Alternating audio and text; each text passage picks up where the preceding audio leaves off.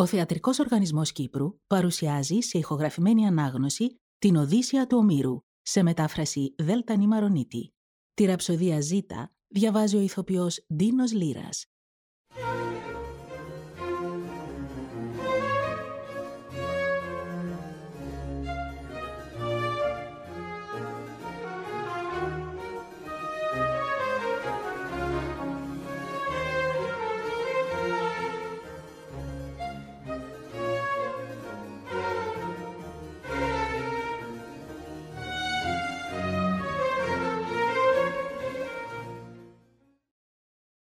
Οδυσσέος άφηξης εις Φέακας Βαθιά κοιμότανε εκεί εκείνος, βασανισμένος ο Οδυσσέας και θείος, στον ύπνο και στον κάματο δοσμένος. Ωστόσο η Αθηνά το δρόμο πήρε για τους Φέακες, να πάει στη χώρα και στην πόλη τους, που άλλοτε κατοικούσαν στην ευρύχωρη υπερία, κοντά στους αλαζόνες κύκλοπες. Όμως αυτοί, ασυναγώνιστοι όπως ήταν στη βία και στη δύναμη, συχνά τους έβλαπταν. Ώσπου ο ωραίος σαν Θεός ναυσίθος τους ξεσηκώνει και τους πήγε να μείνουν στη σχερία από τους σιτοφάγους γείτονες μακριά. Εκεί, γύρω στην πόλη, τείχος ύψωσε, έκτισε κατοικίες, για τους θεούς ανάστησε ναούς, μοίρασε και τη γη. Στο μεταξύ πάει καιρός που είχε στον κάτω κόσμο κατεβεί, από τη μοίρα του θανάτου χτυπημένος. Τώρα κρατούσε την αρχή ο Αλκίνος, νους πρικισμένος με τη γνώση των θεών. Για το δικό του το παλάτι πήρε το δρόμο η Αθηνά, τα μάτια λάμποντας και με τη σκέψη της στραμμένη στο γυρισμό του μεγαλόψυχου Οδυσσέα. Φτάνει πηγαίνοντας στο στολισμένο θάλαμο όπου κοιμότανε μια κόρη, σαν τις αθάνατες στην όψη και στο ανάστημα. Η ναυσικά, του μεγαλόκαρδου αλκινόου η θυγατέρα. Κοντά της, πλάι στον κάθε παραστάτη, ησύχαζαν ακόλουθες κοπέλες δύο σαν τις χάριτες ωραίες. Και τα κλειστά θυρόφυλλα να λάμπουν. Σαν την πνοή του ανέμου, η θεά περνώντας, ρίγησε το κλινοσκέπασμα της κόρης στάθηκε πάνω από το κεφάλι της και όπως ξεκίνησε να της μιλήσει, την όψη πήρε της θυγατέρας κάποιου δήμαντα, θαλασσινού με φήμη. Της ήταν συνομήλικη, φίλη επιστήθεια και αγαπημένη. Με το δικό της πρόσωπο τα μάτια λάμποντας, της είπε η Αθηνά. «Ω ναυσικά, γιατί τόσο νοθρή να σε γεννήσει η μάνα σου, αφρόντιστα σου μένουν τα λαμπρά σου ρούχα, κι όμως ο γάμος πια σου γνέφει. Πρέπει κι εσύ τα ωραία σου να τα φορέσεις, να τα χαρίσεις όμως και στους άλλους που θα σε πάνε στου γαμπρού. Έτσι στοχάζομαι πως ανεβαίνει ένδοξη η φήμη στους ανθρώπους και καμαρώνουν ο πατέρας σου και η σεβαστή σου μάνα. Εμπρός λοιπόν, μόλις χαράξει, ας πάμε να τα πλύνουμε μαζί. Σκοπεύω να σ' ακολουθήσω, να ετοιμαστείς το γρηγορότερο, θα σου παρασταθώ κι εγώ, αφού δεν θα είσαι για καιρό παρθένα. Κιόλας σε ορέγονται πολλοί για νύφοι, οι ευγενέστεροι άντρες σ' όλο το δήμο των φεάκων, από όπου έχει αναβλαστήσει κι η δική σου φύτρα. Γι' αυτό σου λέω, παρότρινε τον ξακουστό πατέρα σου, πριν καλοξημερώσει να σου ετοιμάσει άμαξα και μούλες, για να φορτώσουν τους ζωστούς χιτώνες πέπλους λιτούς και ενδύματα χρωματιστά που λάμπουν. Καλύτερα κι εσύ στην άμαξα να ανέβεις. Μην πας πεζοπορώντας. Οι γούρνες βρίσκονται τόσο μακριά από την πόλη. Είπε το λόγο της, τα μάτια λάμποντας η Αθηνά και για τον Όλυμπο κινούσε, όπου καθώς διηγούνται, τη μόνιμη τους έδρα έχουν οι θεοί ασφαλισμένοι. Δεν τη χτυπούν ανέμοι, δεν τη λασπώνουν οι νεροποντές, χιόνι δεν τη βαραίνει. Μόνο εθρία απλώνεται παντού, λάμψη λευκή την περιβάλλει. Εκεί μακαρισμένοι χαίρονται οι θεοί την αιώνια ζωή. Εκεί κατέφυγε τα μάτια λάμποντας και η Αθηνά που φανερώθηκε στην κόρη. Και πρόβαλε στην ώρα της καλήθρονη η αυγή, την αυσικά ξυπνώντας που τη στόλιζαν εξαίσιοι πέπλοι. Από το θαυμαστό της όνειρο συνεπαρμένη, Έτρεξε από κάμαρη σε κάμαρη το μήνυμα να φέρει στους γονείς, στον γύρι και στη μάνα της. Τους βρήκε μέσα. Ήταν εκείνη στην αιστεία καθισμένη με τις ακόλουθές της, κλώθοντας νήματα βαμμένα στην πορφύρα της θαλάσσης. Εκείνον τον απάντησε στην πόρτα, έτοιμο να προσέρθει στη Βουλή με τους βασιλικούς συμβούλους, όπου και τον καλούσαν φημισμένοι οι φέακες. Πήγε και στάθηκε πολύ κοντά του και τον πατέρα της προσφώνησε. «Ω κύριε μου ακριβέ, δεν θα αρνηθείς την κόρη σου ένα αμάξι, ψηλό όσο πρέπει και καλήτροχο, ρούχα πολύτιμα στον ποταμό να φέρει, να τα πλύνω που βρίσκονται στο σπίτι λερωμένα. Πρώτος εσύ μέσα στους πρώτους της Βουλής που αποφασίζει, το σώμα σου δεν πρέπει να ντύνεις με ρούχα καθαρά. Έχεις και πέντε γιους, οι δυο τους είναι κιόλας παντρεμένοι, οι τρεις ακόμα παλικάρια θαλερά και ανήπαντρα. Όλοι τους θέλουν, στο χωροστάσιο όταν πηγαίνουν φρεσκοπλημένα ρούχα να φορούν. Κι είναι δικό μου χρέος όλα να τα σκέφτομαι. Έτσι του μίλησε, σεμνά, διστάζοντας να ομολογήσει στον πατέρα της για το δικό της γάμο που τη συγκινούσε. Εκείνος όμως, πιάνοντας καλά το νόημα, της αποκρίθηκε αναλόγως. «Όχι, παιδί μου, μήτε οι μούλες θα σου λείψουν, μήτε και τα άλλα τα απαραίτητα. Πήγαινε όπου λες. Το αμάξι σου οι δούλοι θα ετοιμάσουν ψηλό όσο πρέπει και καλήτροχο, με την καρότσα του γερά δεμένη. Είπε και πρόσταξε τους δούλους. Εκείνοι υπάκουσαν και ευθύς την άμαξε με τους ωραίους τροχούς πρόσφοροι για τις μούλες, τις σέρνουν έξω και έζεψα στην άμαξα τις μούλες. Τότε και η κόρη φέρνει από το θάλαμο τον πλούσιο ρουχισμό και τον απόθεσε στο λίο αμάξι. Στο μεταξύ, η μάνα της διαλέγει και της έβαλε σε ένα καλάθι άφθονα τρόφιμα κάθε λογής. Πρόσθεσε και τις λιχουδιές και το γυδίσιο ασκή το γέμισε κρασί. Και όταν στην άμαξα η κόρη ανέβηκε, της παραδίνει και μια λύκηθο χρυσή με λάδι λιπαρό για να ληφτεί και η ίδια κι όσες κοπέλες της συνόδευαν. Τότε και εκείνη το μαστίγιο πιάνει και τα ενία λαμπρά τα ζώα μαστιγώνοντας να τρέξουν.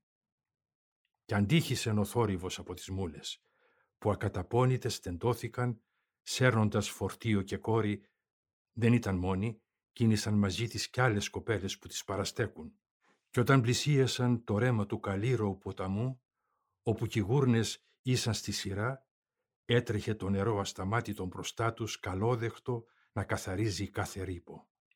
Εκεί λύνουν τις μούλες από τα μάξι και τις αμόλυσαν πλάι στο ποτάμι με τις πολλές του δίνες για να βοσκήσουν χλώοι, μαλακοί σαν μέλι.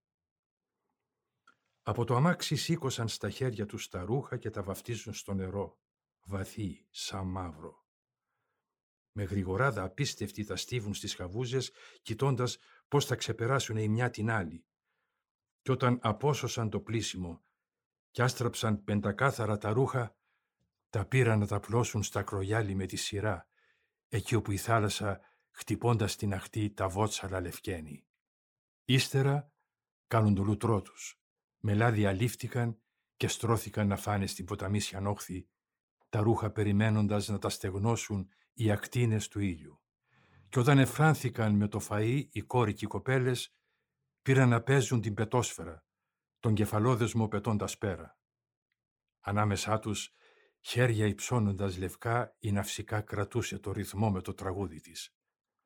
Πώς η το ξέφτρα η Άρτεμι στα όρη κατεβαίνει, εις τον πανύψηλο τα ήγετο, εις τον ερήμανθο, για να χαρεί με κάπρους και με λάφια οκίποδα, οι νύμφες αγροδίαιτες, κόρες του Δία που κρατάει η αιγίδα, τη συντροφεύουν παίζοντας μαζί της. Βλέπει και χαίρεται βαθιά η λιτό πως υπερέχουν μέτωπο και κεφαλή της κόρης της. Αναγνωρίζεται εύκολα σ' όλες ανάμεσα κι ας είναι ωραίες όλες τους. Παρόμοια και αδάμαστη παρθένα αναυσικά από τις άλλες κοπέλες ξεχωρίζει που παράστηκαν.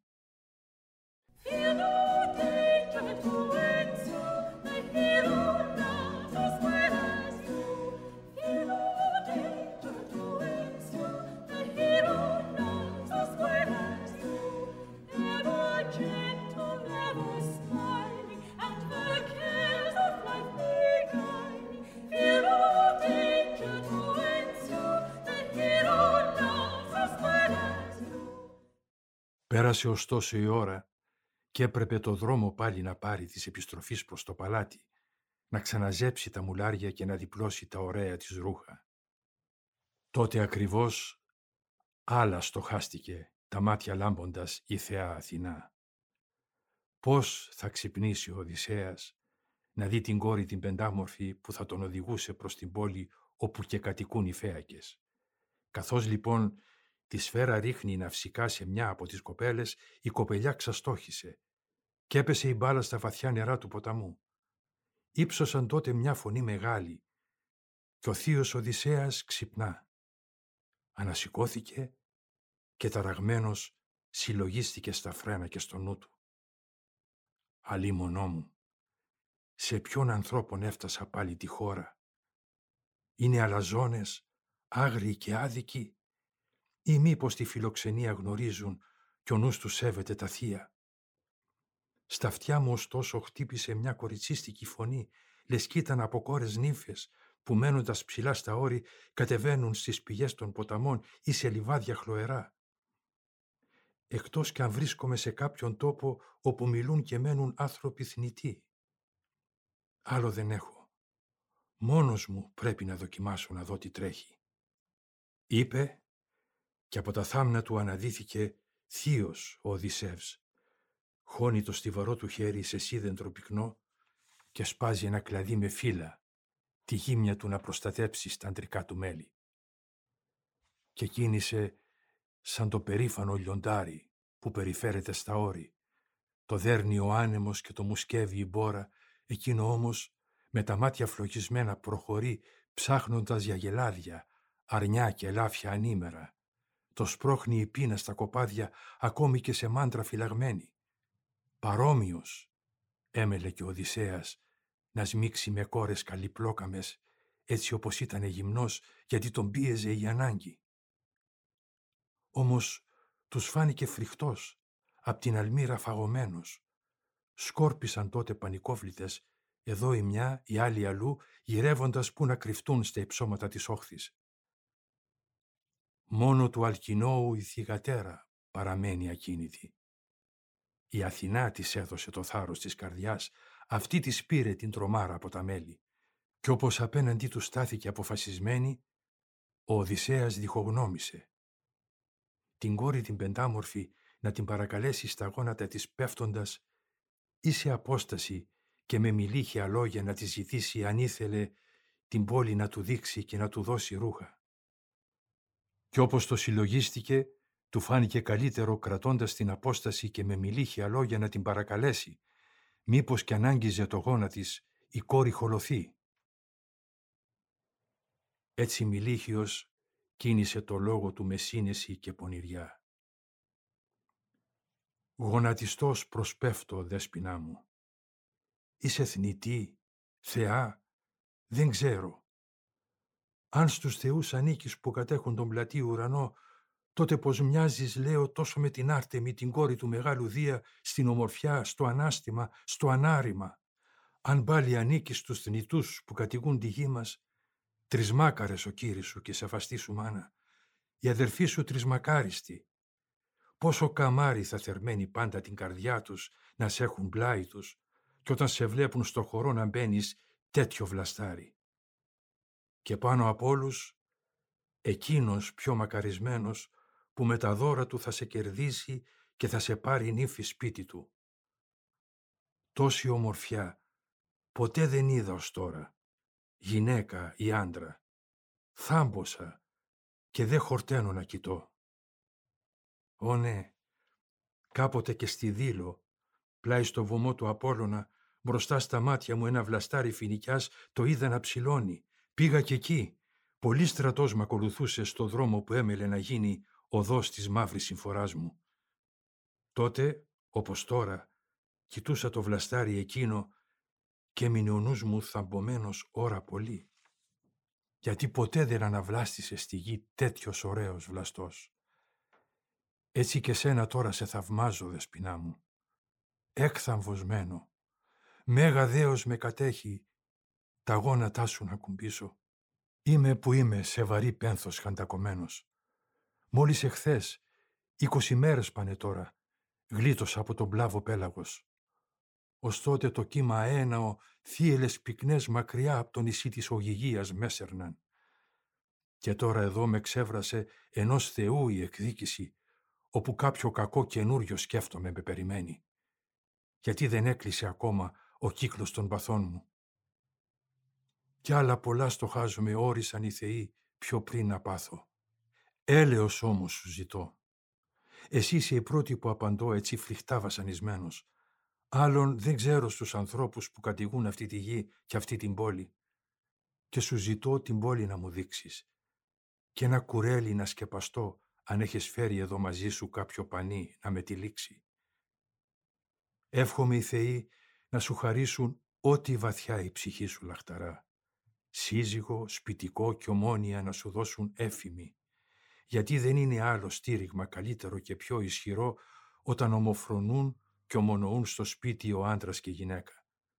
Όποιοι διχογνωμούν τους πρέπουν βάσανα, χαρές εκείνους που η φιλία τους δένει και οι δυο κερδίζουν το καλό τους όνομα.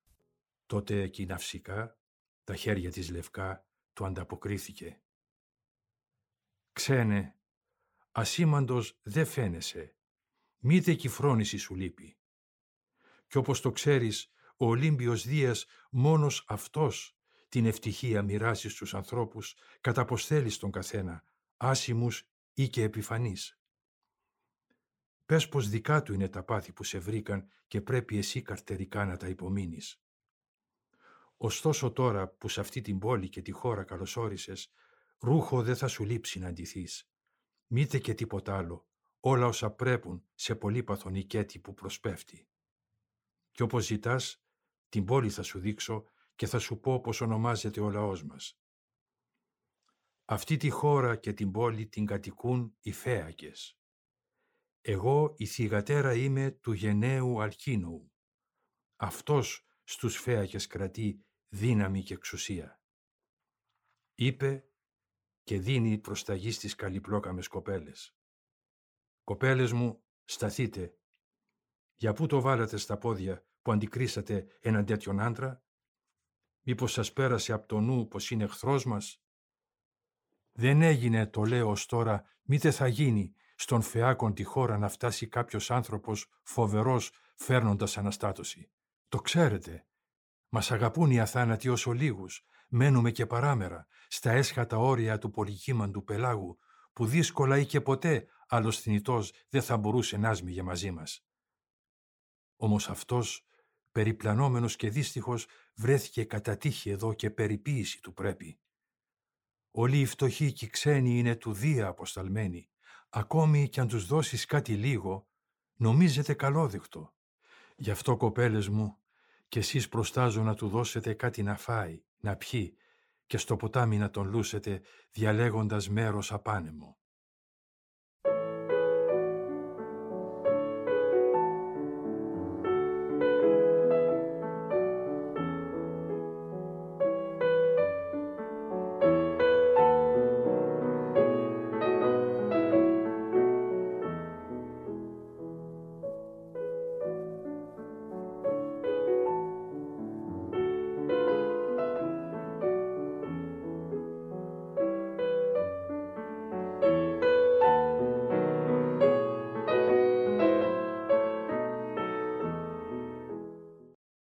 Έτσι τους μίλησε και εκείνες στάθηκαν δίνοντας μεταξύ τους εντολές. Τον Οδυσσέα οδήγησαν σε μέρος και παστό όπως παράγγειλε και ναυσικά η θυγατέρα του γενναίου Αλκίνου. Δίπλα του απόθεσαν τα ρούχα, το πανοφόρι και χιτόνα και σε μια λύκηθο χρυσή του δίνουν λάδι λιπαρό. Ύστερα τον παρακινούσαν να κατέβει στις ροές του ποταμού για να τον λούσουν. Τότε ο θείος Οδυσσεύς τους αντιμίλησε με τρόπο. «Κοπέλες, μείνετε εσείς παράμερα. Μόνος μου εγώ θα βγάλω λούζοντας από τους ώμους μου την άλμη και θα ληφτώ παντού με λάδι. Πάει καιρός που τέτοιο βάλσαμο δεν μ' άλλαξε το δέρμα μου. Όμως δεν πρόκειται μπροστά σας να λουστώ. Νιώθω ντροπή να με κοιτάζουν γυμνών κοπέλες καλυπλόκαμες. Κι όπως τους μίλησε, αποτραβήχτηκαν εκείνες λέγοντας και στην αυσικά όσα τους είπε. Κι αυτός, με το νερό του ποταμού, ο θείος Οδυσσεύς, την άλμη απόνυψε που είχε καθίσει στους φαρδείς του ώμους και στην πλάτη και έτριβε το κεφάλι του καλά, ώσπου το αλάτι να του φύγει της ατρίγη της θαλάσσης. Κι όταν όλα τα μέλη του τα απόλουσε, μελάδια λήφτηκε και φόρεσε τα ρούχα εκείνα που του πρόσφερε η ανήπαντρη Παρθένα. Τότε και η Αθηνά του δία το γέννημα τον έκανε να φαίνεται σαν πιο ψηλός και στιβαρός και από το κεφάλι του να πέφτουν τα μαλλιά σγουρά σαν άθη ζουμπουλιάς. Πώς στο ασίμι πάνω μάλαμα χύνει ο επιδιέξιος τεχνίτης, το δίδαξαν την τέλεια τέχνη ο ύφεστος και η Αθηνά Παλάδα, και αυτός στα έργα του αποτελειώνει ωραία. Τόση ομορφιά χύνει η θεά στην κεφαλή του και στους ώμους.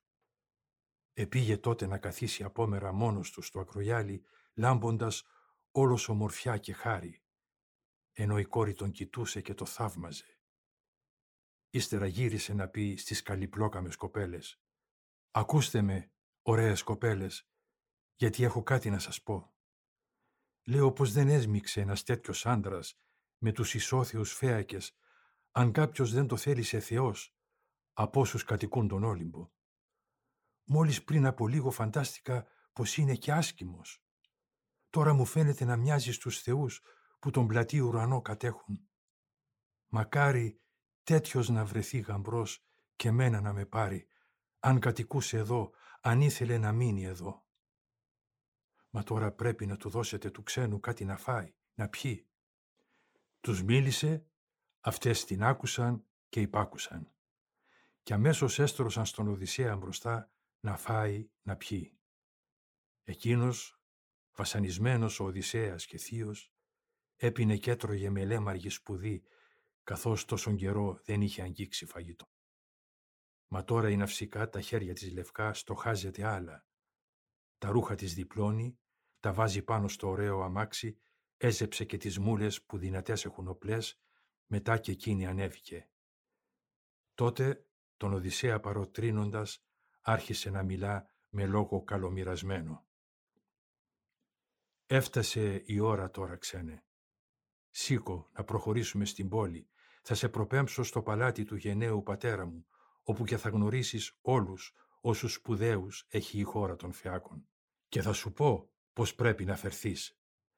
Βλέπω πως είσαι γνωστικός και θα μ' ακούσεις. Λοιπόν, όσο εμείς θα προχωρούμε σαγρούς και αμπελοχώραφα, μαζί και εσύ με τις κοπέλες μπορείς να ακολουθείς βήμα προς βήμα πίσω από τις μούλες και τα μάξι. Τον δρόμο θα τον δείχνω εγώ.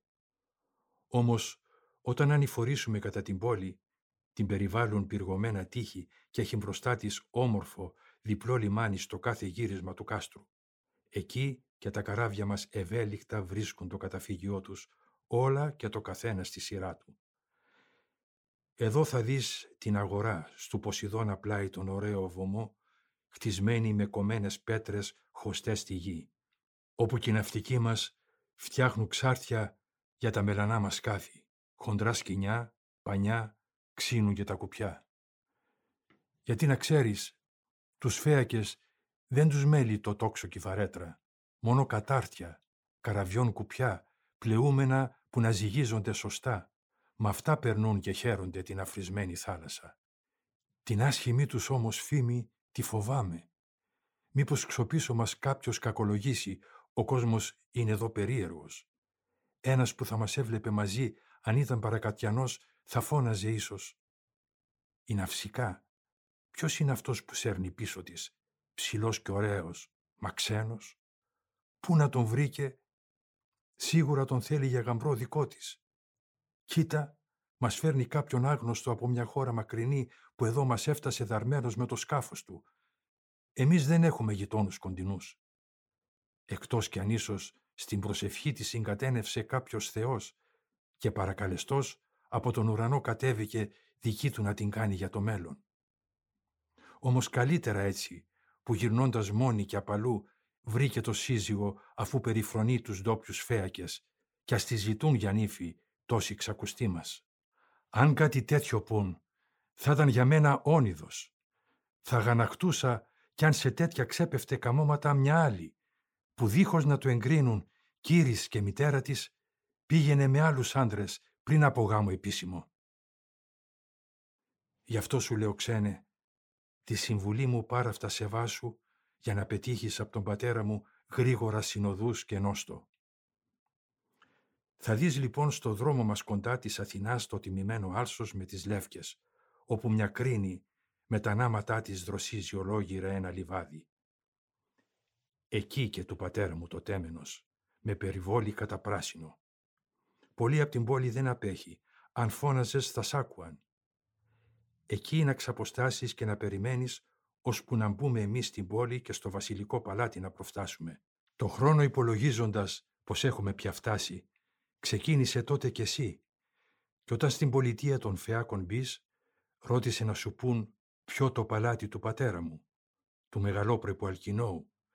Αναγνωρίζεται εύκολα και ένα μωρό παιδί μπορεί να σε οδηγήσει, γιατί απ' τα άλλα αρχοντικά όσα έχουν χτίσει οι Φέακες, κανένα τους δεν μοιάζει στη λάμψη με το χτίσμα του λαμπρού Αλκινόου.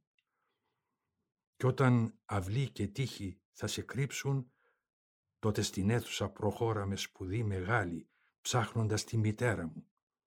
Και θα τη βρεις να κάθεται πλάι στην αιστεία, απ' της φωτιάς τη λάμψη φωτισμένη. Να κλώθει νήματα βαμμένα στην πορφύρα της θαλάσσης, γερμένη στην κολόνα, θα έλεγε θαύμα που το βλέπεις. Τις παραστέκουν πίσω τις και οι δούλες. Εκεί και ο θρόνος του πατέρα μου, στον ίδιο στήλο ακουμπισμένος, πάνω του κάθεται και πίνει το κρασί του, θα έλεγες είναι αθάνατος. Σε συμβουλεύω να τον προσπεράσεις, τα χέρια σου να περιβάλλουν της μάνας μου τα γόνατα, αν θέλεις μέρα επιστροφής να δεις, γρήγορη και χαρούμενη, όσο μακριά κι αν είναι ο τόπος σου. Μόνο αν εκείνη με συμπάθεια σε κοιτάξει, υπάρχει ελπίδα να απαντήσεις στους δικούς σου, στο σπίτι σου να φτάσεις στο καλόχτιστο και να πατήσεις χώμα της πατρίδας και όπως απόσωσε το λόγο της, τις μούλες βίτσισε και έφεξε το μαστίγιο. Εκείνες γρήγορα του ποταμού τα ρήθρα αφήνουν. Ωραία που τρέχουν, ωραία που αργοπορούσαν καθώς η ναυσικά κρατούσε τα λουριά για να μπορούν να ακολουθούν πεζοπορώντας οι κοπελιές και ο Οδυσσεύς. Με νου και γνώση τα μαστίγωνε όσο πρέπει. Και έδιε πια ο ήλιος φτάνοντας στο τιμημένο και ιερό άλσος της Αθηνάς, όπου και ξέμεινε ο θείος Οδυσσέας. Τότε, στην κόρη του μεγάλου Δία προσεύχεται «Επάκουσέ με, ο Ατριτώνη, γέννημα του Διός εσύ που έχει ασπίδα τη βροντή. Τώρα παρακαλώ σε να μ' ακούσεις. Πιο πριν δεν μ' άκουσες στη συντριβή μου, όταν με σύντριβε ο κοσμοσύστης. Αγάπη δώσε κι έλεος οι φέακες να μου δείξουν. Τέλειωσε και την ευχή του η Αθηνά Παλάδα εισάκουσε, όμως μπροστά του να φανερωθεί δεν το αποφάσιζε, γιατί σεβόταν του πατέρα της τον αδερφό, που ακόμη το θυμό του κρεμούσε φοβερό στον ήρωα Οδυσσέα, προτού πατήσει της πατρίδας του το χώμα.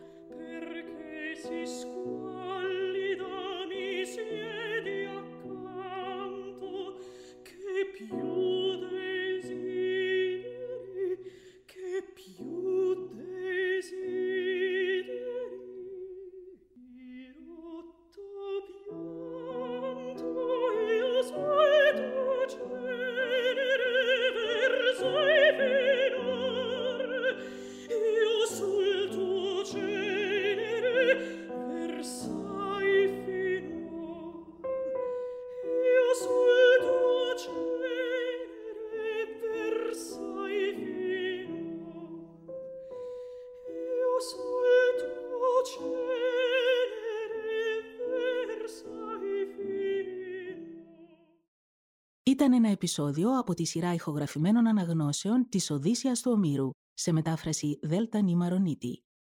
Ακούσατε τη ραψοδία Ζήτα με τον ηθοποιό Ντίνο Λίρα. Μουσική επιμέλεια Μαριάννα Γαλίδη. Μια παραγωγή podcast του Θεατρικού Οργανισμού Κύπρου.